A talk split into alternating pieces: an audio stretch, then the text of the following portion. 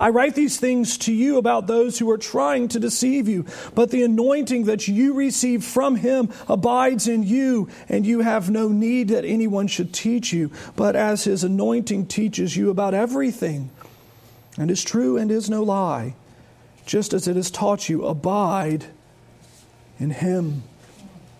Let's ask God's favor upon this.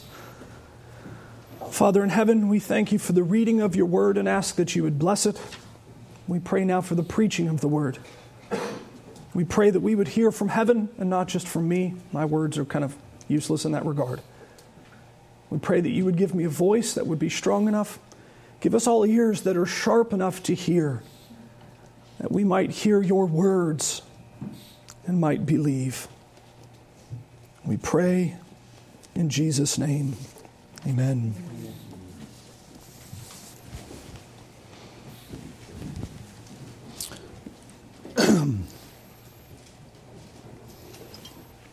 Ooh, sorry.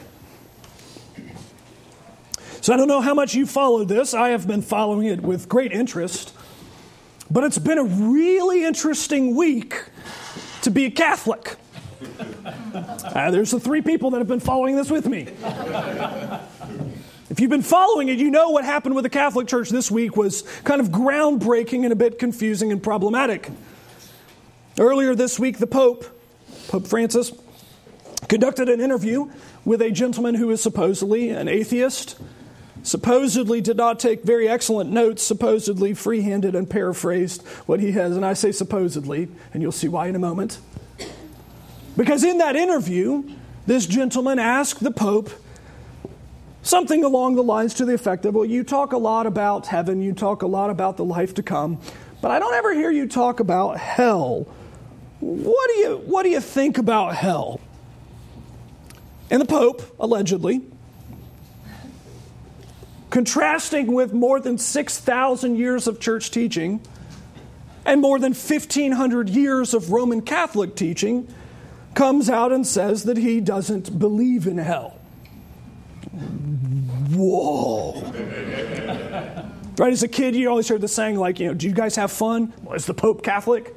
Yeah. And it was always an assumption, well, yes, of course the Pope is Catholic. And now we're actually having to ask that question, right? is the Pope Catholic? I, I'm not sure. Even the Vatican isn't sure anymore. No, I'm not joking. I'm not joking at all. Like, he, his interview gets published with what he allegedly said, and within hours, the Vatican has a statement that's already come out saying, Well, how can you believe this gentleman who interviewed him? He's not a believer, he's an atheist, he didn't take good notes, and trying to undercut everything that allegedly the Pope has said. It's fantastic week.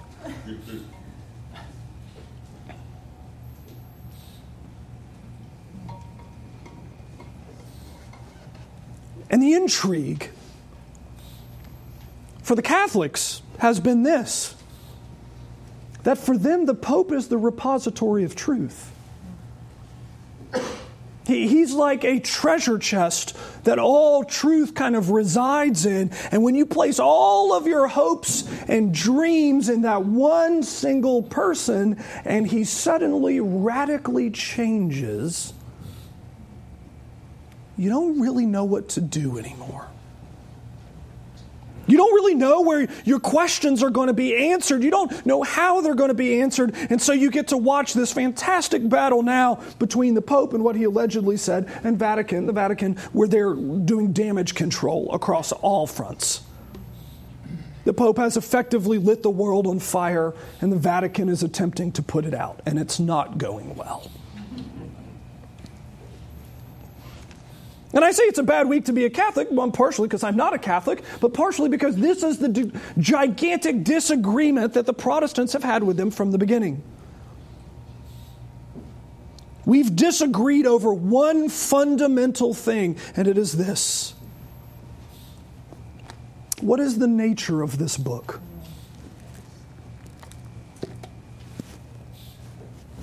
What is the nature of this book? This is my Bible, in case you didn't figure that one out.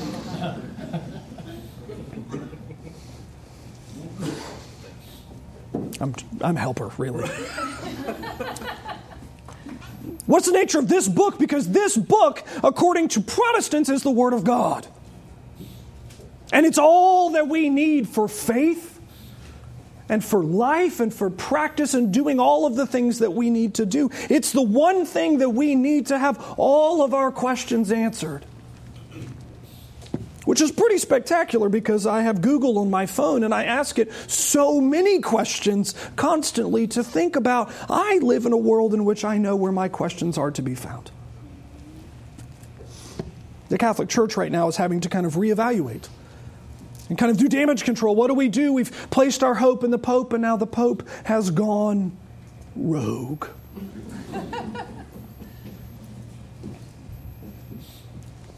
You see, actually, a passage like this predicts that.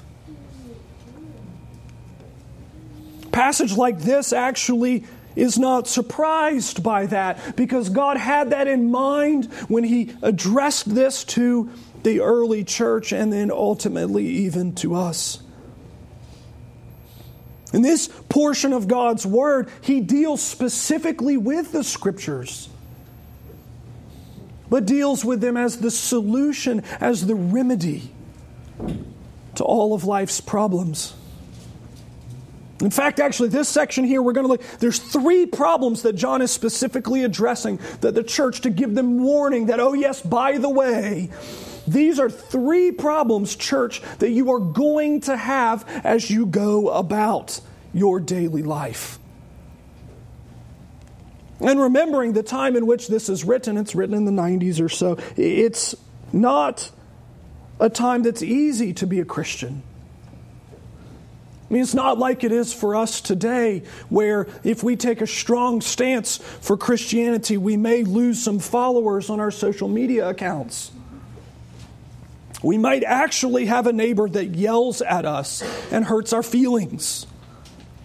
This is being written in a time in which Christianity is a life and death affair, much like it is in Africa right now, or in Southeast Asia, or in many of the former Soviet countries, or even in China.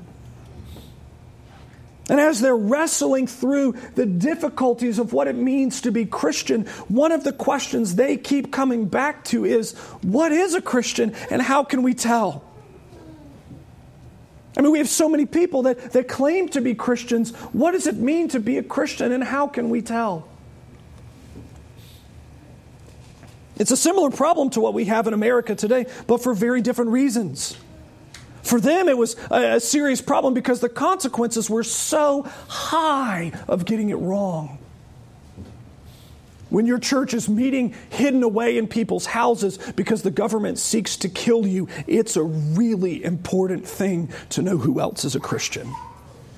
You remember at this point in church history, the church membership class, three years minimum in most places, because they had to know that you were a Christian. You know, we actually, here in America, we, we face a, a similar struggle, but for different reasons. Here it's because everybody claims to be a Christian. I mean, I, I, was raised in the South. I don't know how many people I've actually met that said they were intentionally not a Christian. I remember the first time I met a person that had never been to church before. It was 10 years ago. 11 years ago now, I guess. First time I'd ever in my entire life met a person who had never been in a church before. Having been raised in the South, we, we, we have so many that claim to be Christians, and they believe so many different things, and the, the views are so divergent. How do we know? And John's been answering that. He's given them a number of kind of key principles to look at. One is look at who keeps the commandments of God. If they won't obey God's law, it's a really good indication that they don't know Him.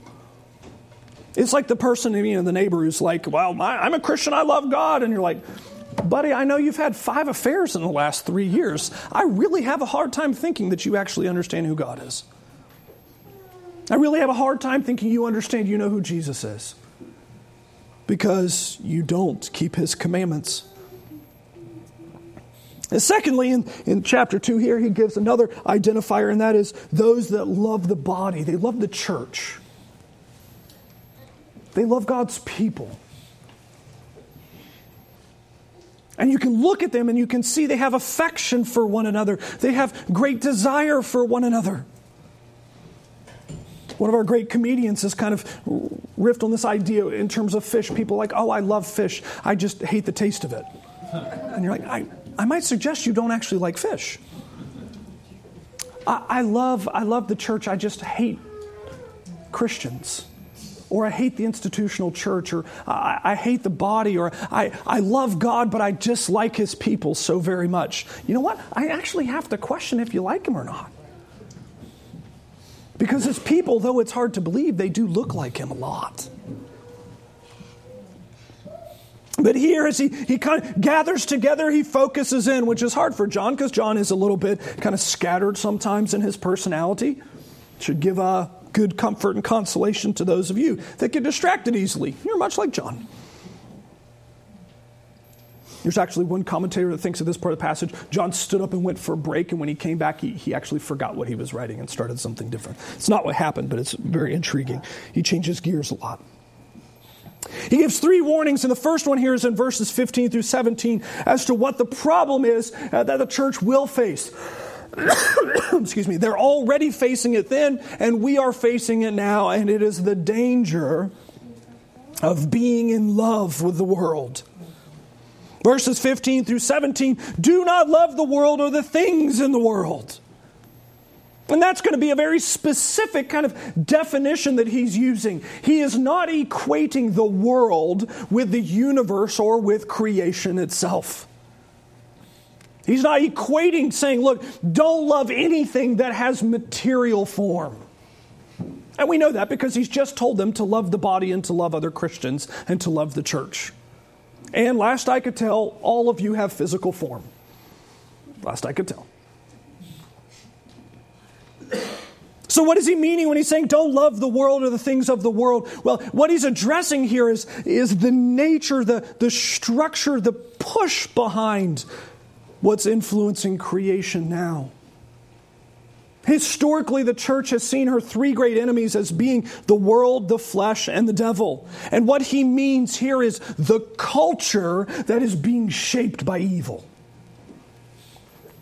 The design of evil upon the world. Do not love it or do not love the things of it. For if anyone loves the world, the love of the Father is not in him. And oh no, here's the problem, is he's drawing us a Venn diagram and the circles don't overlap.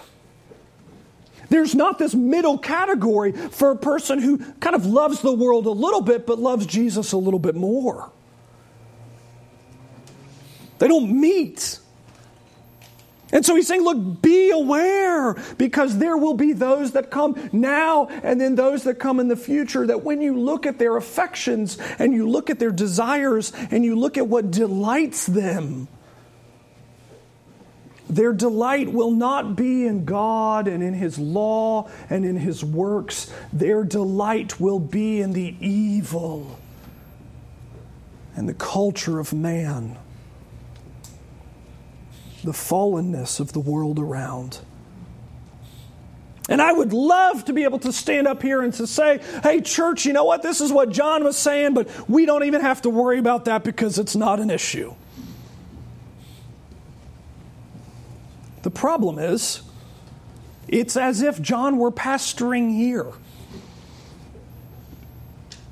Because you think about the Western church, the American church, those that claim to be Christian, and oh my goodness, this is a scary thought. For all that is in the world, the desires of the flesh, the desires of the eyes, pride and possessions is not from the Father, but it's from the world. And now here he goes back and he kind of explains the fall where Eve is tempted. When Eve is tempted by Satan in the garden to eat the forbidden fruit, it's not an apple, it's forbidden fruit. She looks at it and she, she kind of goes through a mental process. She looks at it and says, It's delightful to look at. It was a very lovely piece of fruit. It will probably taste good and benefit my body in some form or fashion, and it will make me like the Lord.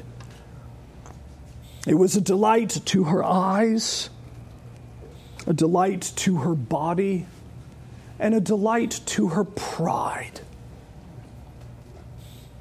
And the problem I struggle with, and honestly preparing for this sermon, is in many ways those three desires and delights are a description of the United States of America, or at least the people that reside in it, self included.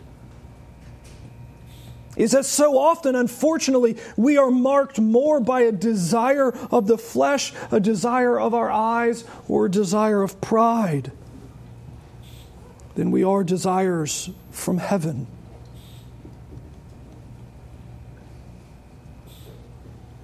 I mean, we look at our culture, we look at the world around us, and we rival Rome in our sexual perversion. We rival Rome, ancient Rome, in our delight in violence. We rival ancient Rome in our delight in things that are unrighteous. And above all, oh, above all in our culture, we are told to keep our head high, to keep our back stiff, and to take pride in the things that we do.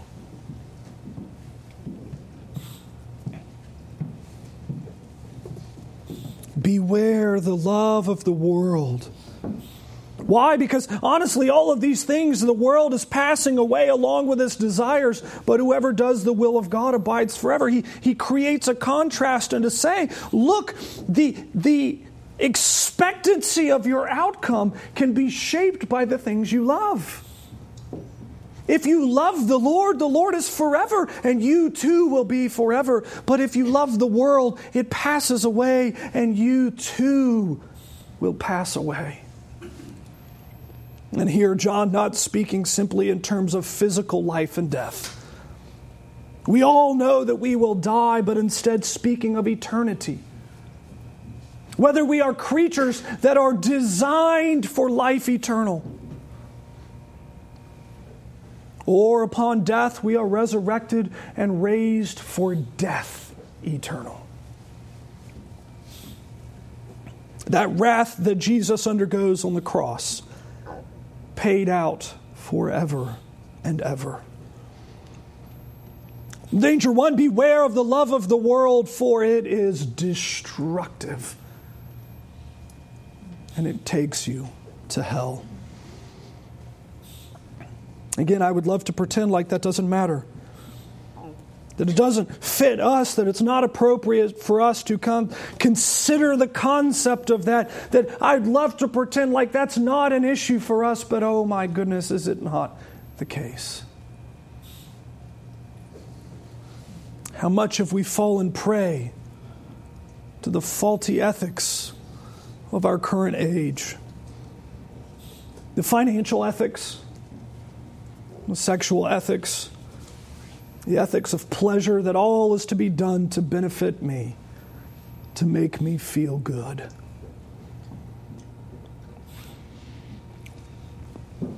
At this point, John is obviously not quite the most chipper of men. It's not the happiest of tones, it's not the happiest of parts of the letter. And danger one morphs directly into an even greater danger. Danger two beware the false teachers coming from among you.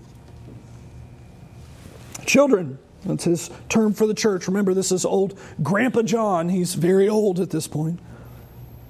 It is the last hour, and that's uh, apostolic terminology for saying this is, this is the era between the ascension of Christ and the second coming. These are the last days where people can make choices before they die or before King Jesus comes back, because at that point, there's no more choices made. And as you have heard, that Antichrist is coming. So now many antichrists have come, and already I've used a word that everybody has massive emotional baggage with Antichrist. Uh, it is the stereotype in many ways of what, uh, again, American Christianity has become. That word is used five times in the Bible. Five times in four verses. But yet, how much of American Christianity has become fixated on this?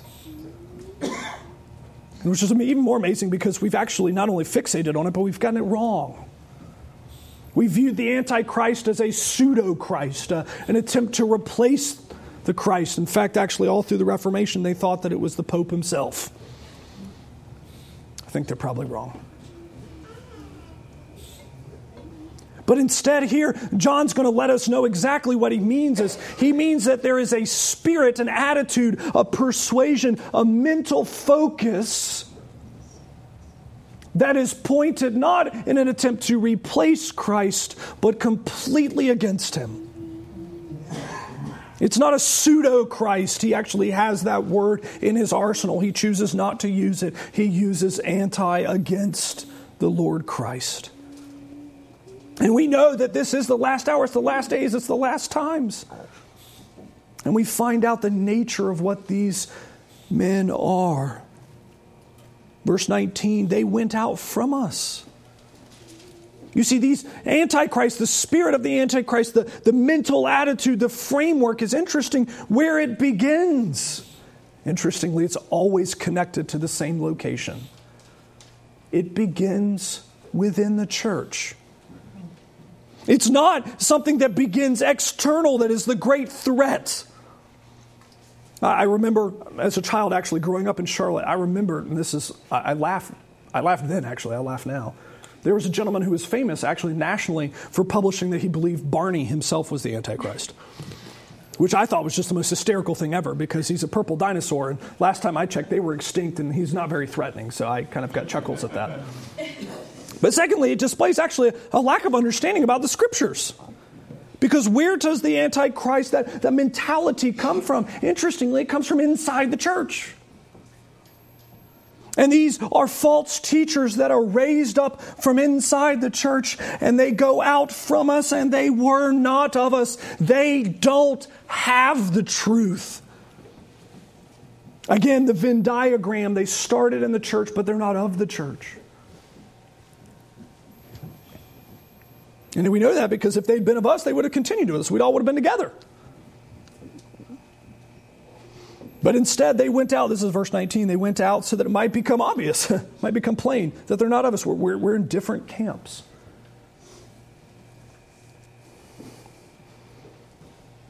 Here, John warns them beware the false teachers are coming from among you.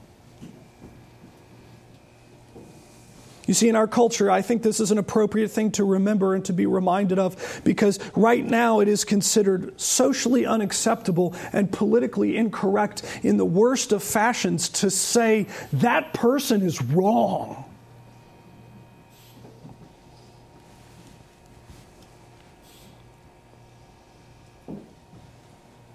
For me to call out other preachers by name in the pulpit would probably give some of you the heebie jeebies to say Joel Osteen's wrong and the message he's preaching leads people to hell. That is absolutely the truth.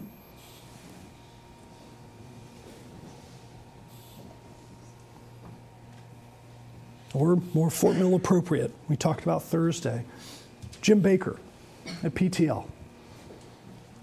This church was founded by a substantial portion of people that came from that ministry. And it's interesting because if you listen to what he said, he was taking you to hell. We've lost this idea that uh, it's okay and it's good and it's right to use our minds to evaluate who is a true teacher and who is a false teacher because everywhere in the scriptures it deals with the reality of false teachers. I mean, think about it. We have the Gospels that tell the story of Jesus. We have the book of Acts, which tell of the early church. And then we have all of the letters that are written to various portions of the church. And you want to know how many of those letters deal with false teachers in some form or fashion? Anybody want to take a guess? The correct answer is all of them in some form or fashion, either directly or indirectly. Why? Because they understand that they come from the inside and we're such sheep in the worst of ways. We will listen to anyone and to anything. That's why a, a great moment like this week with the Pope. I love that. It's a good thing. It's great that he said it. It makes me so happy because it forces us to ask the question Who are our teachers? Who should we be listening to? Where's that source of authority? Where should we find our answers? Where is our only hope for life and death?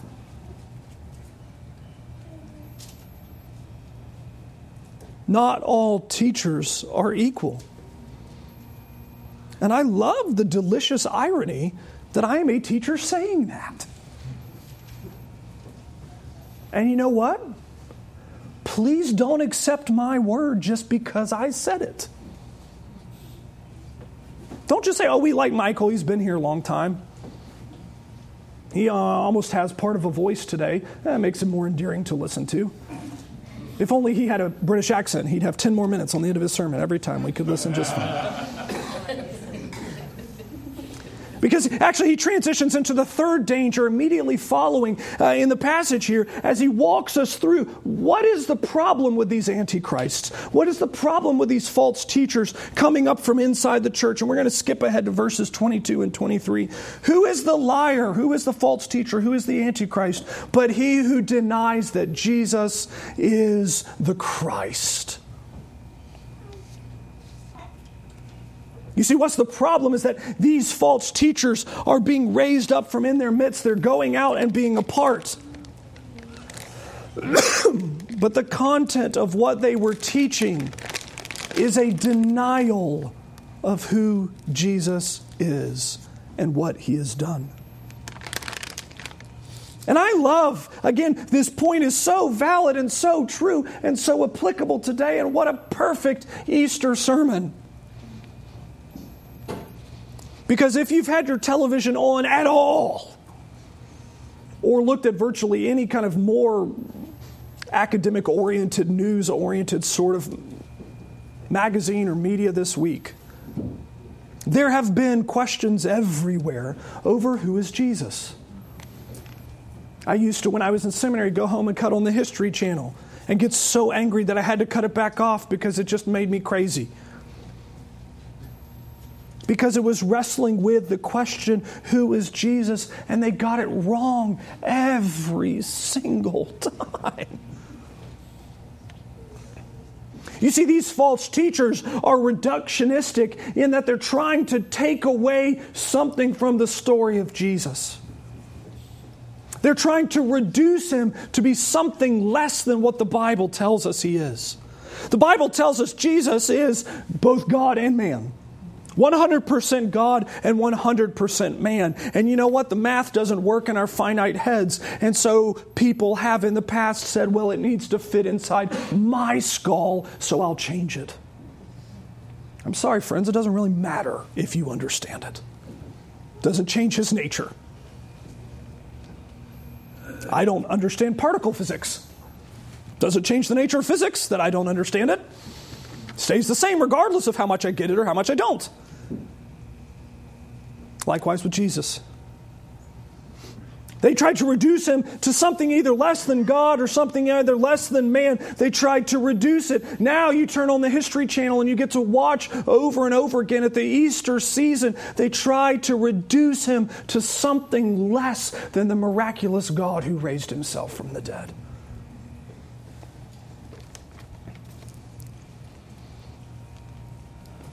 Because you know, the story, honestly, it is a challenge. I mean, very often today, we, we don't tend to see people raised from the dead. I mean, I'll give you a hint all of us will at the end. So it's just a matter of timing. We haven't seen it yet. But we tend to not see it very often today. And so we tend to, Uh, at least some do, impose that upon Jesus to say, there's no way the resurrection can happen. There's no way Easter can happen. There's no way because my mind doesn't understand it or believe it. And unfortunately, that is the heart of the false teacher. to proclaim my mind as greater than what God has done. To proclaim me greater than what God has said about himself. To proclaim me greater than God's self revelation.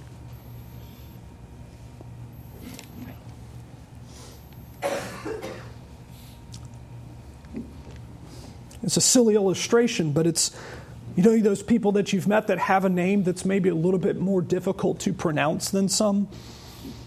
Or maybe they pronounce it a very special or particular way. I did this last week, actually. I mispronounced a Caroline as a Carolyn. Was informed in no uncertain terms I was incorrect, and I was very embarrassed because I'd been mispronouncing this lady's name for approximately 11 years.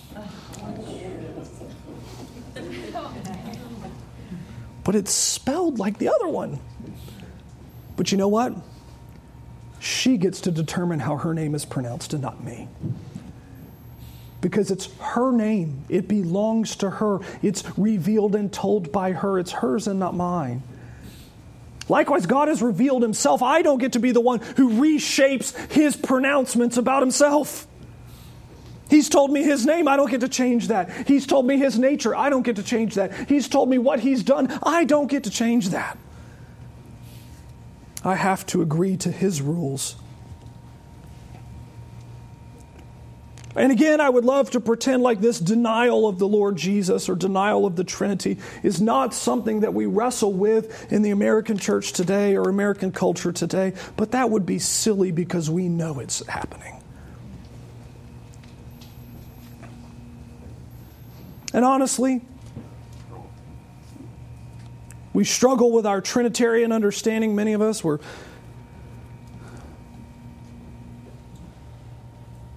struggle with who Jesus is sometimes.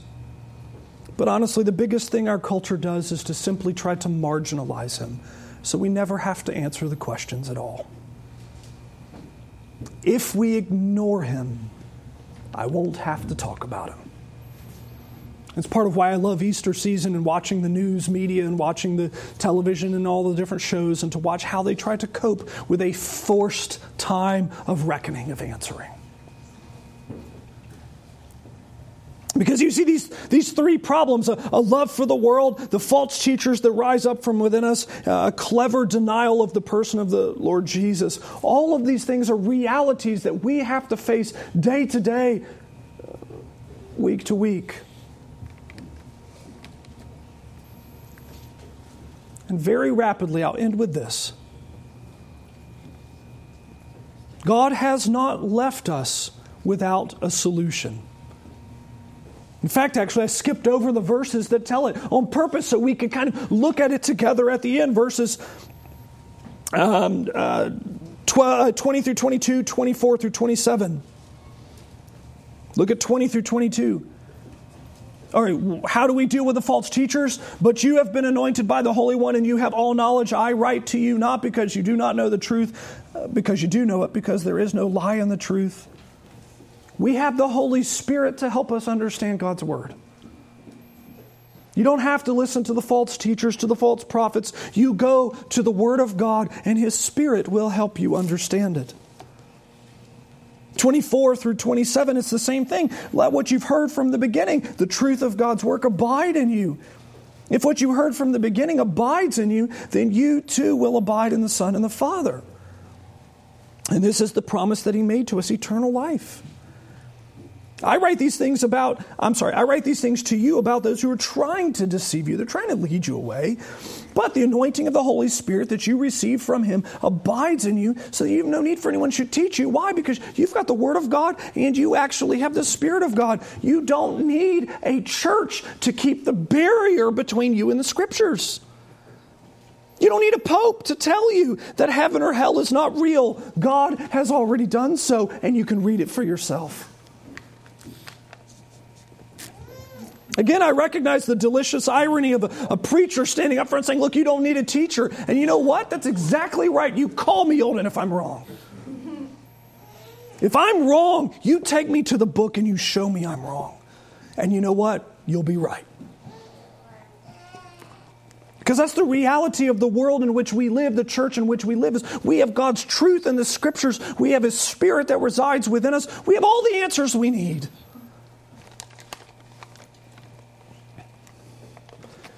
God's people will be people who love the word and thereby love him. You see, I think actually John is alluding to another problem. It's that kind of Christian who claims to be a Christian, says, oh, I, I love God, but I don't love the Bible. I'm sorry, friend, you don't love God because you cannot know Him apart from the Bible. If you don't love the Bible, I worry. Because the Bible is the thing that tells you from start to finish the story of who Jesus is. It tells the story of how God made men and women and how they were good at the beginning. It explains the reason for all of the beauty in the world around us. It explains why mothers love their children. It explains why cheesecake is good. It explains why all of the things in the world make sense as beauty and wonderful. And then it explains the fall of humanity. That Adam sinned against God, and in his sin, uh, there was corrupting death that leached into the very fabric of creation. And then God cursed it even further. It tells the story of how that corruption, uh, we were not spared, but it snuck into us and infiltrated every part of our being so that we are creatures with evil wills, so that we are creatures with evil logic, so that we are creatures with evil feelings and desires, so that we are corrupted, every part of us from top to tail. And it tells the story of how, in light of that, there is no hope for humanity. There is no good news in them because the corruption has touched us all. And then it tells the story of how God sent his son to step inside time and space as a poor Jewish carpenter to live a life that was perfect to die a death that was undeserved, to remain under the power of the grave for a short time, and then to be raised unto life again. And if that weren't good enough, he doesn't actually stop there.